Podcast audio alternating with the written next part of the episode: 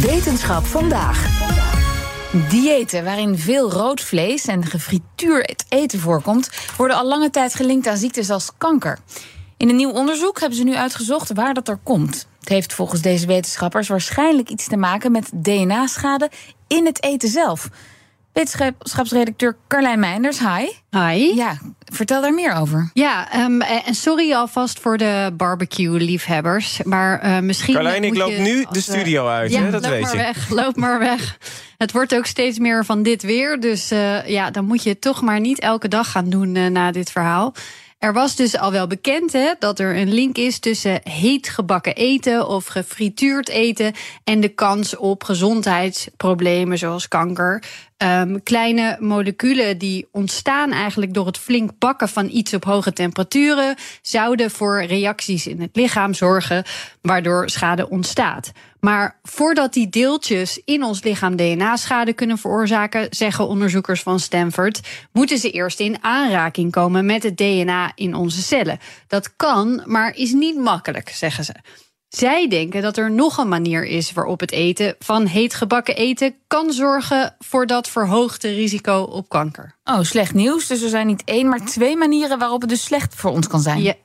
Ja, ja, ik moet er meteen even bij zeggen. Ze hebben dit uh, helaas bij muizen bekeken. Betekent ook dat we nog niet zeker weten of het ook echt voor ons geldt. Maar weten dat dit mechanisme er is, is hoe dan ook belangrijk. Wat hebben ze onderzocht? Het DNA in het eten zelf. Daar sta je waarschijnlijk niet zo heel vaak bij stil. Nee. Maar eet je vlees, vis, granen, groente, fruit, noem het maar op, dan eet je ook het DNA van het originele organisme. Dat uh, staat natuurlijk niet op de voedingslabels, maar zit er wel gewoon in. Maar is dat dan ook veel? Of is dat een heel klein beetje DNA?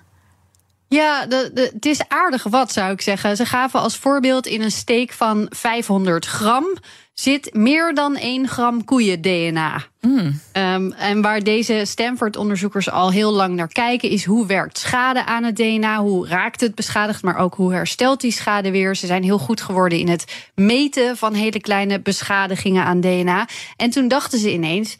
Maar wacht eens even. Het lichaam is behoorlijk goed in het vangen en hergebruiken van DNA-fragmenten. Zou het zo kunnen zijn dat DNA-schade in eten ook iets doet in het organisme dat dat eten dan weer eet? En, en dat, toen zijn ze in die muizen dat gaan bekijken? Ja, ze zijn uh, eerst de keuken ingedoken. Ze hebben daar rundvlees, varkensvlees en aardappelen staan bakken en koken op 220 graden en uh, koken natuurlijk op 100 graden.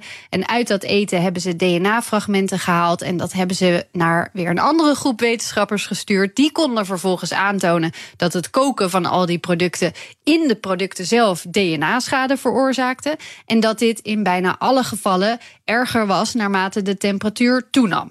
Uh, zelfs koken, wat dus op een relatief lage temperatuur gebeurt, zorgde voor enige schade in het DNA. En ze zagen ook, zonder nog helemaal te begrijpen waarom, dat er minder DNA-schade in de aardappels werd gevonden dan in het Hmm. vlees. En weten ze ook iets over het soort schade? Ja, in alle gevallen ging het om DNA-schade die van invloed is op hoe genen functioneren en hoe mutaties ontstaan. Uh, vervolgens, en deze zag je denk ik al aankomen, kregen de muizen dat beschadigde DNA binnen. Ze kregen dat in een oplossing met veel van die beschadigde fragmenten. Ze gebruikten ook nog levende cellen Hmm. in schaaltjes om het te testen. Dit gebeurde weer in het Stanford Lab. Uh, daar hadden ze ook al een techniek ontwikkeld waarmee ze die schade goed konden volgen. En wat ze zagen was dat de gekweekte cellen in het lab.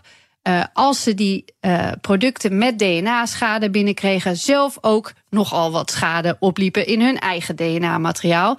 Bij de muizen zagen ze vooral schade in de cellen van de dunne darm, wat denk ik niet heel verrassend is, want daar wordt veel van het eten verwerkt.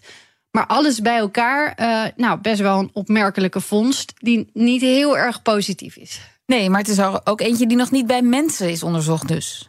Ja, ja, zeker. Heb je helemaal gelijk in. En ze zijn natuurlijk wel aan het nadenken over vervolgonderzoeken. Ze willen eerst nog meer verschillende soorten eten gaan bekijken. Onder andere omdat eten met veel DNA-materiaal, dat zijn vaak de dierlijke producten, misschien daardoor ook meer effect hebben dan mm -hmm. plantaardige producten. Uh, en ze willen verschillende manieren van bereiden gaan bestuderen om te kijken wat dat voor effect heeft op die schade. Ook is het uh, zo dat die muizen en cellen nogal een hoge dosis van dat beschadigde DNA binnenkregen. Dus dan zou je nog moeten gaan kijken hoe zit het dan met een gemiddelde consumptie. En wanneer wordt het echt een probleem in een mensenlichaam natuurlijk? En dat zijn een heleboel vragen nog. Maar het is iets waar nooit eerder volgens mij op deze manier naar gekeken is. En uh, een mechanisme waar we zeker meer over moeten weten. Zeker. Nou, misschien wel volgende zomer al, als de barbecues weer van stal gehaald worden. Dankjewel, Carlijn Meinders. Ook Thomas van Zeil vind je in de BNR-app. Je kunt live naar mij luisteren in Zaken doen. De BNR-app met breaking news, het laatste zakelijke nieuws... en je vindt er alle BNR-podcasts, bijvoorbeeld Het Nieuwe Geld. Download nu de gratis BNR-app en blijf scherp.